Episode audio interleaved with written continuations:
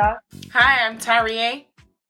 And I'm Sophie Hannah, and I want to welcome you to episode 46 of Ethnically Speaking, the show where we discuss everything affecting the UK's highly melanated communities, from current affairs to pop culture and everything in between. Now, we are very excited because today we are joined by another fresh face hoping to permanently join us here on the panel. So I want to give a very special welcome to Fairy Queen Tatiana.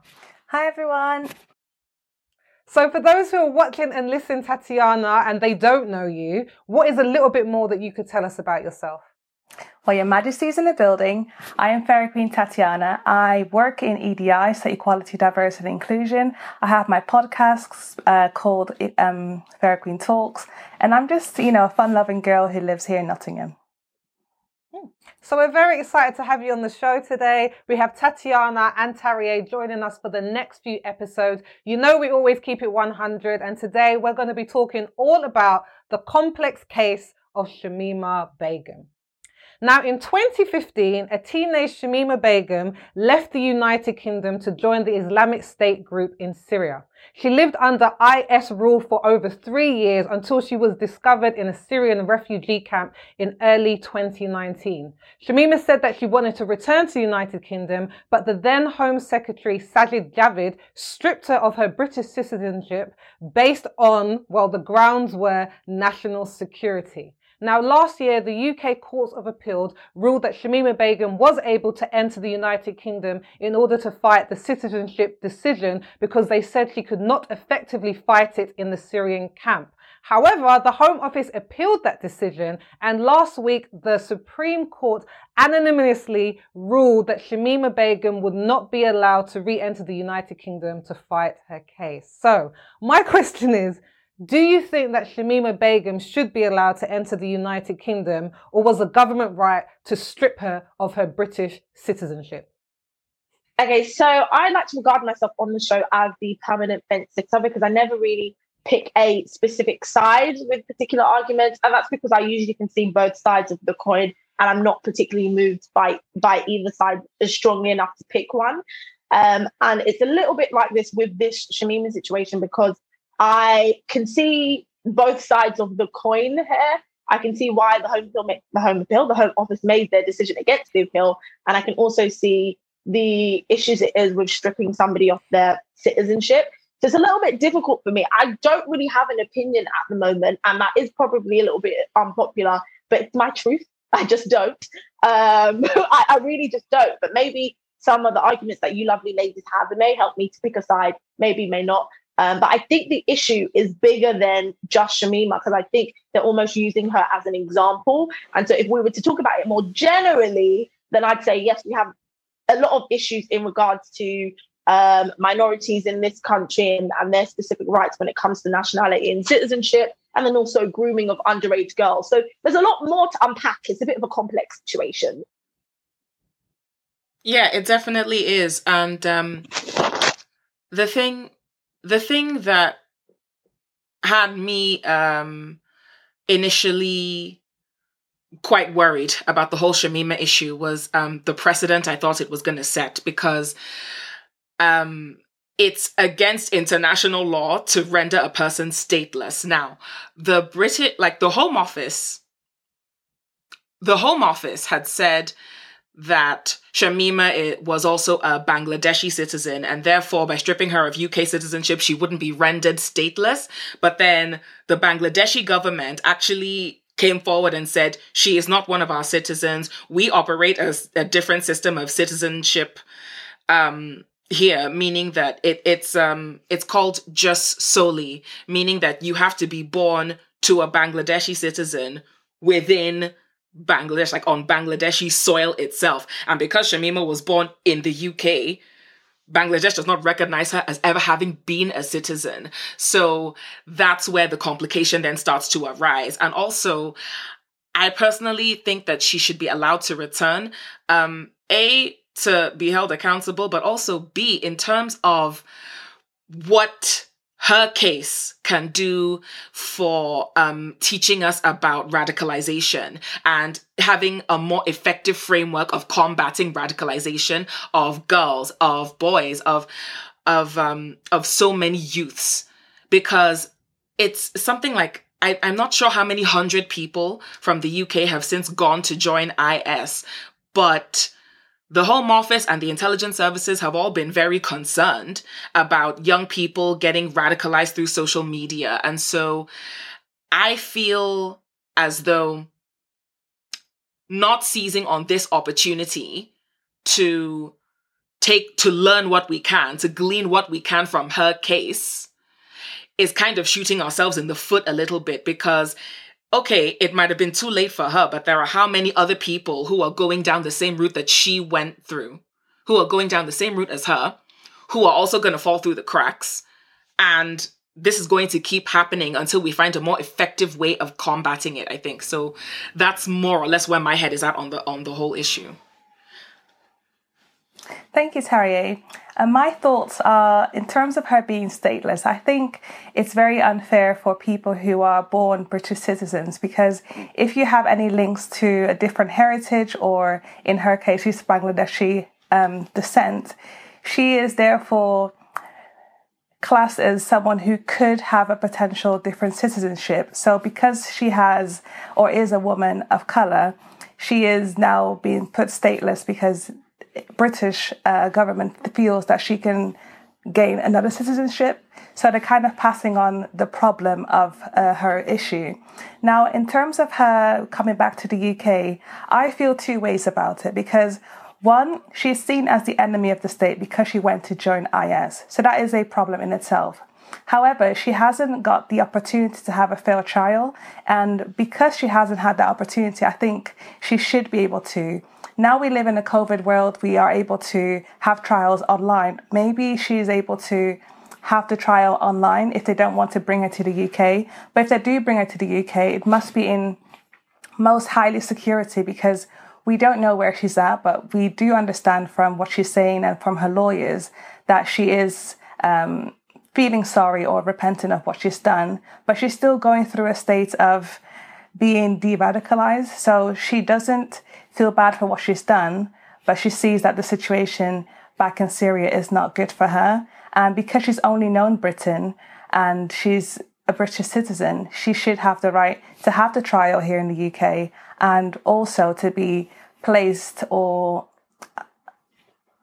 I don't know how I can say this, but she should have the right to have the trial in the UK. And if it's if she has a trial in the UK, it should be with high security. That's what I would say if she is still seen as the enemy of the state.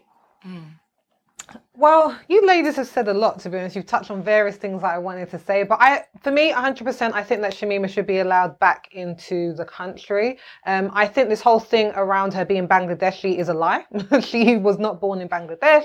She's not recognized by Bangladesh. And I think that the Home Office, I don't even think that they're trying to pass her off on, on Bangladesh. So I don't think that they really care because they know that she is now stateless because Bangladesh won't accept her, the UK won't um, accept her, and it's against the law for someone to have no country that they belong that they that they belong to. It means that they don't have certain protections that every human being should have. And I think with this whole thing around um, the fair trial, which you touched on, Tatiana, 100% she can't get a fair trial. She the, her lawyers are not allowed into the Syrian refugee camp. So they can't consult with her. And that's why they're saying she needs to come over. And they're setting a very dangerous precedent now in terms of, you know, she can't get a fair trial. And the, the law has said, well, we'll look into her case of citizenship um, once she's ready to start or when, she, when she's ready to um, start the case. But she can't start the case.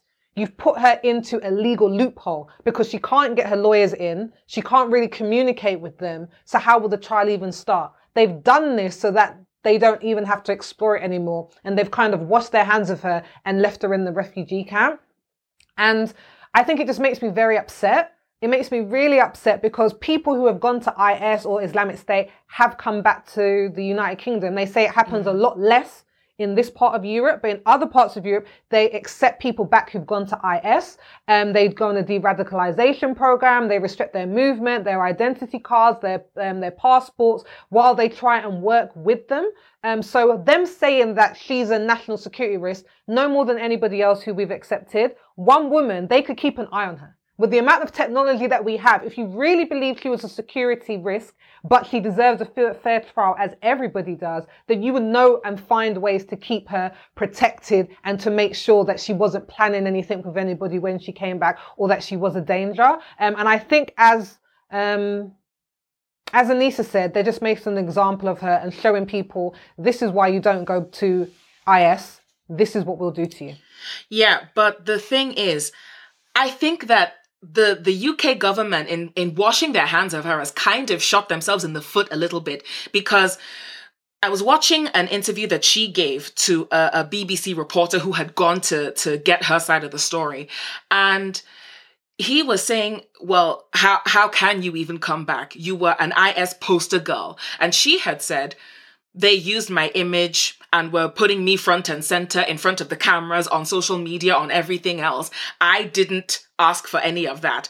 And so she, so I, my fear is that this case and what is happening to her and her treatment and the hands of the of, of the British government and the Home Office is going to more or less give I give IS an extra avenue of propaganda because IS is isn't really a state. They're more like a cult. And the way a lot of cults work, and because we've all seen this, you know, we all watch the documentaries and stuff just just glued to the TV thinking, oh, but why didn't this person leave? Why didn't they want to leave? This is how cults function. We see we've seen it with so many cults throughout history of they function by weaponizing people's need for community and need for family and need of belonging against them. And that's how they get them to act in ways that they normally wouldn't do, in, in ways that they wouldn't even think to if they had that support and care at home.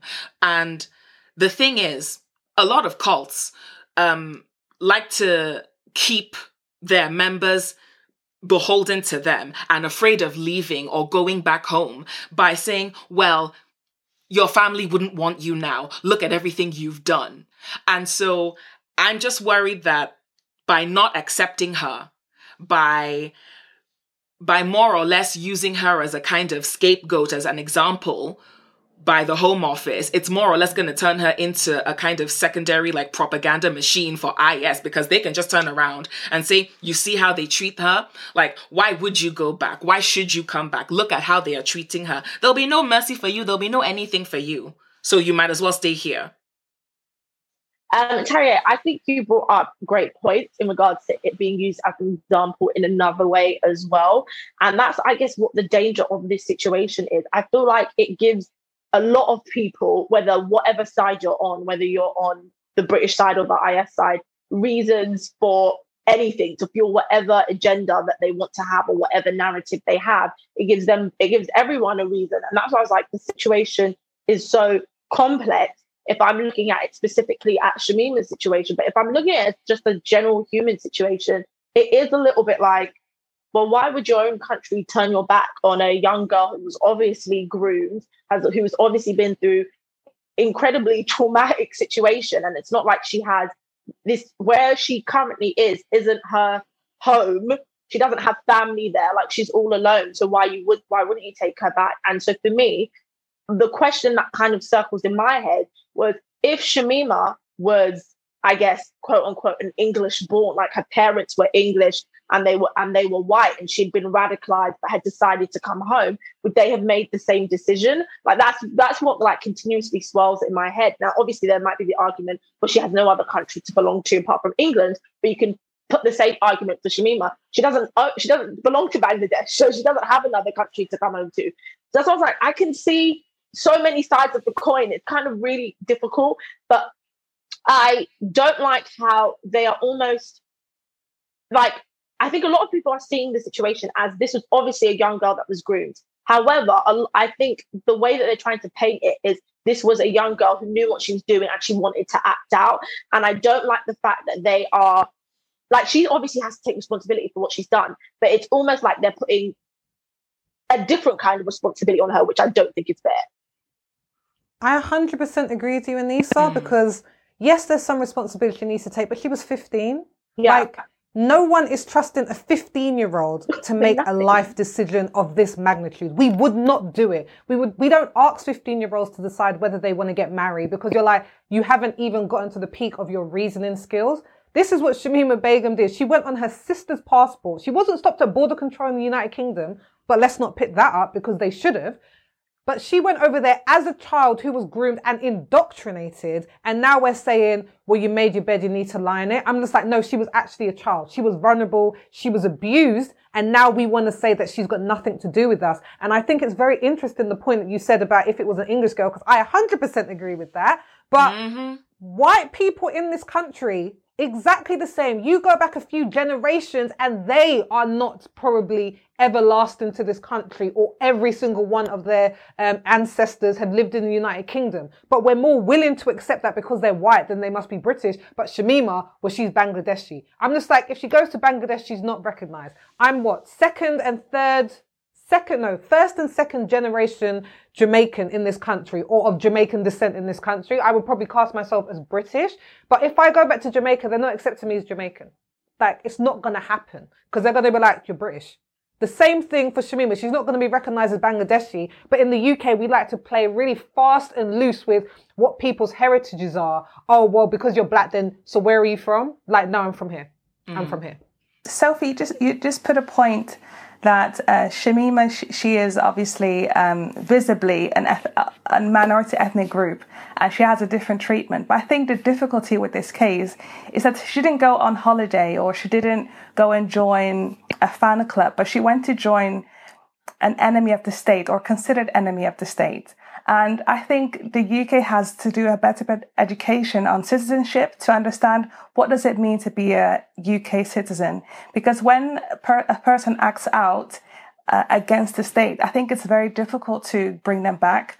So I think because she is not white British, and then also because she went to join IS, it makes it very difficult for the public opinion to accept her back to the UK because she went against the values of democracy, uh, you know, tolerance, all that, all those things. So it makes it very difficult for the public to accept her. So I feel two ways about this, but I understand that she should have the right to come back to for to have a fair trial and also to, to plead her case. And the UK should take responsibility over her because she is uh, part of Britain and not Bangladeshi.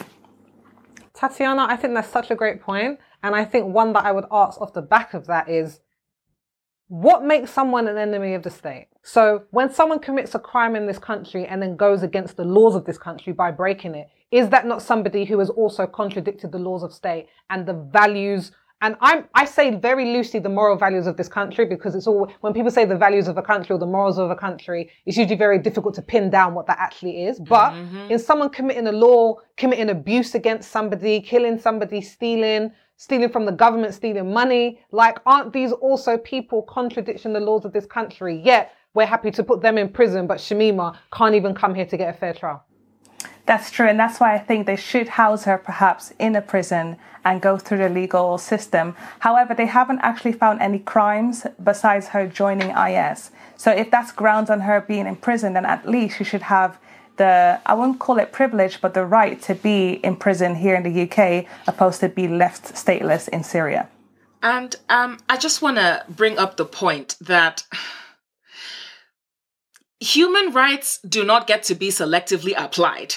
This is the thing. It's like, as a country, you can't stake your international reputation on representing democracy, freedom, human rights, all of these things that we love to say are part and parcel of British values, but then pick and choose who you apply them to. So I'm sorry, but if you really want to be in the human rights game, that applies to someone that even might be your enemy. I'm sorry, but it does. It's just going to have to. And yeah, we don't like it and it, it's not good for the public opinion, but as a but if we're thinking purely in terms of statecraft in terms of what we think a government should do and how a government should act with regard to its citizens and breaking and when citizens break the law and everything else like there is a reason there is a reason certain interrogation methods are illegal. There is a reason we don't put people in concentration camps. All of these things are illegal because we believe in human rights. So how can a country that says that goes so far to say how invested in human rights and democracy and these are what British values are, then suddenly turn around and say, "Oh, but not for you because we don't like you." And also, I'm I'm personally very, shall we say, exhausted with um the selectiveness with which Britishness gets to be applied because because Sh- Shamima she ain't Bangladeshi. I'm sorry, she's not. Bangladesh has even come and said, Excuse me, we don't know her. She's not one of our citizens. She holds no passport here. We don't recognize her. Okay? They don't have dual nationality like they do with other countries. They have said she is not one of our own. Like, so she had they have said it unequivocally. She is not a Bangladeshi citizen. She was born here in the UK. She is a UK problem. But for whatever reason, lots of people like to only selectively apply Britishness if you're brown or black or if you're of a hue that they don't think is congruent with Britishness or what they think Britishness is or should be. And quite frankly, I'm just I'm just tired of it. And also, I'm um this is a thing this is a phenomenon that we're seeing over and over and over again of who gets to be vulnerable, who gets to be a victim, who gets to be seen as a child. And the fact of the matter is, it, we might not like to admit it, but it's very true and it's a very real fact of a lot of our lives. And that is women and girls of color tend to suffer under adultification, meaning that people will perceive us as older than we are and hold us accountable for things as if we are grown women when we're only like 15 years old, putting responsibility for things on us when we're still only children.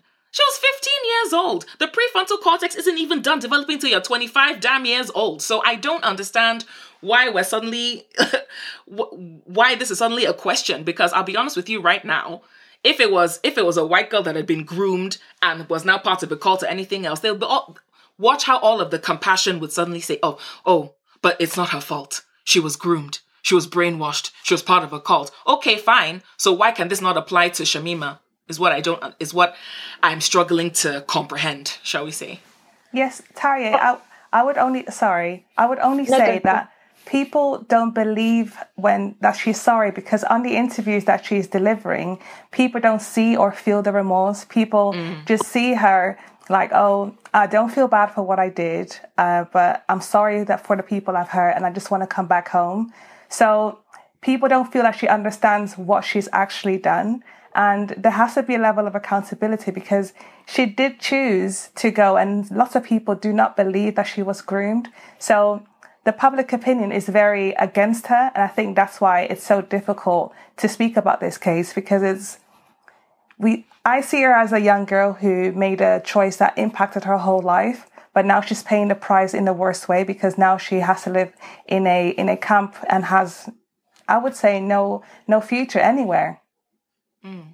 Yeah, just to um, follow on what you said, um, Tatiana. Tatiana, um, I find it I find it difficult because I understand that the British public haven't thought like they haven't seen her do Justin Timberlake Cry Me a River, so they're not feeling like remorseful for her. However, it's kind of like if she did that to me, it would be very performative. Like I don't need you to do that for me to to understand if you're remorseful or not. Like I need to do that, see that either by changed behavior or etc. etc. Like I wouldn't want to see you cry, but unfortunately, the society and where we're in they do want to see you cry and do all those things to show how genuinely remorseful she is. Um, I do understand where you're coming from about maybe she wasn't groomed. Um, I feel like maybe then even influenced is definitely the word because I think when you're at that age, like if you could make great cognitive decisions at that age, they'd allow you to vote at that age. Do you know what I mean? That they don't think that you are capable of making such strong political decisions at 15. So you almost have to apply that in the same situation. But I'm like you, I see both sides. It's so complex. It's really difficult because on a human level, I'm just like, this is a 15 year old. Like clearly she wasn't thinking straight. And whatever she's done now, like she has to live with the consequences. And maybe she's not remorseful because she's tra- she's traumatized. Like she's been living in, under the IS state and her husband has been killed three of her children have died. Like at that point, if I was living in warfare and war zone, I probably don't have any more tears to cry. Like I'd be done at that point. So I, so it's just like I can just see every side of the coin. That's why it makes it so difficult for me. No, you bring a fair point. I Oh, think it's- sorry. Go on, uh, Sophie. No, go ahead. Go ahead. No, I think you bring a fair point, and also the environment she's in. She can't be crying because once the cameras are gone, she is living under IS state. So it's difficult position for her to actually respond. So I can understand why she's not showing remorse because she's living under the rule. So she can't really. She has to play it really smart. Very smart. Mm. I guess my thing is like, and this might sound a bit controversial, but why does she need to appear? I was gonna say Like, that. I don't agree. I don't agree with what Shamima's done. I don't agree with her going off. But again, I can't blame her because she's a child. I have a 15 year old niece, and no matter how intelligent she might be for her age, someone would have groomed her. Like they're not adults. Like you, we've all been 15.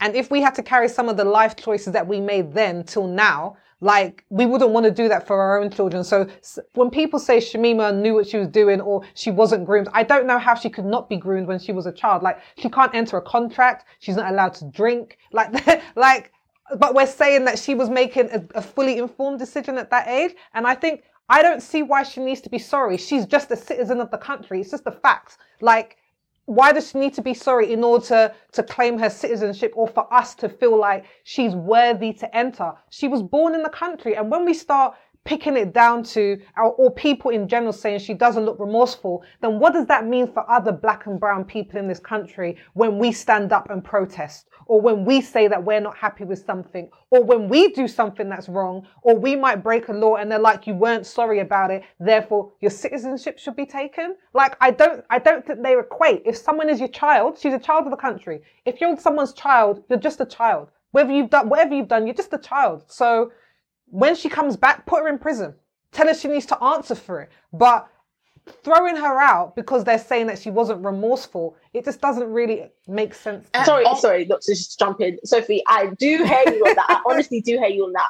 But I do think she needs to be sorry. I, I, I honestly do feel like, she, no, I'm so serious. I really think she needs to be sorry because at the end of But to please us, or No, no, to to equal just- her, like to- the thing is, to I be think she genuinely should be. But in order to, in, No, I think she needs to be genuinely sorry. And I think the reason, and this is why I have to see both sides of the coin, I think a part of people believing her taking accountability for her decision is for them to be able to hear an apology and accept an apology. You know, like people try to, you know, people hold people accountable in so many different ways. And I think the Britain's way of holding her accountable is that she needs to be remorseful for what she's done. Whether she is or she isn't, you know, is another thing. But I do think, I personally do think she needs to be sorry. Sorry. Um, Go and it, and Anissa, do you think? I'm so sorry, guys. I'm gonna be real Okay. quick. Do you think if An- this is to everyone? Do you think if Shamima had shown remorse, they would have let they her really in? No. wouldn't have. No, no. Because I don't No, think they don't, would have. don't. I still don't I think it don't. would have. Like I don't think it matters to them either Exactly. I just want her to be personally sorry. That is I- it. I want her to be personally sorry. But I think even if she boo hoo hooed, it, it would have made no difference, honestly. Okay, so why does she need to be sorry if then it makes no material difference? Anissa, like I, I, Because I, she I, against the same. Just I- in general. So sorry. Okay, but so does anybody else who breaks a law, and none of them are rendered they should be stateless as a well. result. And the they thing is, as well. I, I- of course they should be, but the thing is, I would argue that it doesn't make any difference whether or not we think she should be sorry or whether she should be sorry or mm. not. Because so many people seem to get hung up on the whole conversation of should she be allowed to come back. It's as if they think that everyone who thinks she should come back is, is saying oh you know what? Let's just put her up in a five star hotel and give her a nice easy ride of it and not hold her accountable and and not have any criminal proceeding. That's not what we're saying. We're saying okay we're a country of law and order. Okay then bring her back to face that law and order. If if we're if we're really all about it you know I think uh, I agree with your point, Tarier. However, public opinion does, you know, if she was showing that she was remorseful, public opinion would sway more to her side. And right now, the public opinion is totally against her. So, although it may have not made a difference into how legally she would be actually allowed back in the country, but if people felt sorry for her, if she showed remorse, then the public conversation around her wouldn't be as negative and would be more in her favor and therefore influence what the government will do. Because if the people, if the public voice is, we want her back, then pub- uh, government will be more willing to do that. But it can make a small difference. I'm not saying it's going to change everything completely, but if the public is behind her, she has more chances to come back. respectfully, I'm gonna have to disagree. I... Oh, sorry, I... Sophie. um, respectfully, I'm going to have to disagree regarding the the point of the remorse or anything else because here's what I'm gonna say, and it. The fact of the matter is,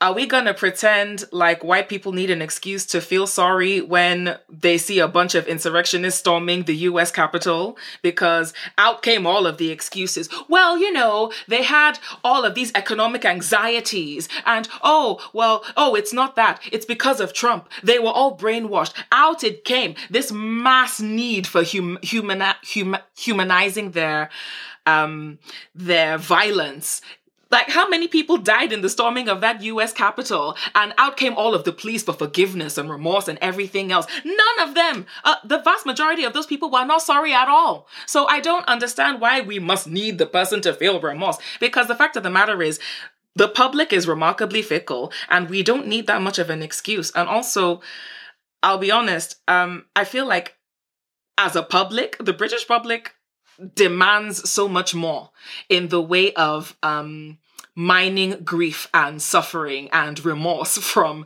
people of color. And I think that's an extension of what this is vis a vis the whole Shamima situation. Do you know, I think this was always going to, like I said when we introduced the show, this is a very complex case. And I think it makes it more difficult because there is such um, tension between people and Islam mm. because of terrorist attacks that happen. People want to lump them together, and it doesn't help that she went to Islamic State because it brings up those tensions and the fears that people have that are unfounded in a lot of the areas. But I wish we could talk about this, ladies, but we actually we don't have any more time. so I want to say thank you for watching and listening to Ethnically Speaking. But let's keep the conversation going. We want to know what you think. Do you think that Shamima Begum should be let back into the United Kingdom? Please let us know your answers down below in the comments. And if you want even more of us, please click the link in the description to subscribe to our email list for access to extra ethnic, which will be delivered direct to your inbox once a week. I want to say a big, massive thank you to our amazing co hosts, Fairy Queen Tatiana and Tarier Peterside. If you want to catch up with them on Instagram, you can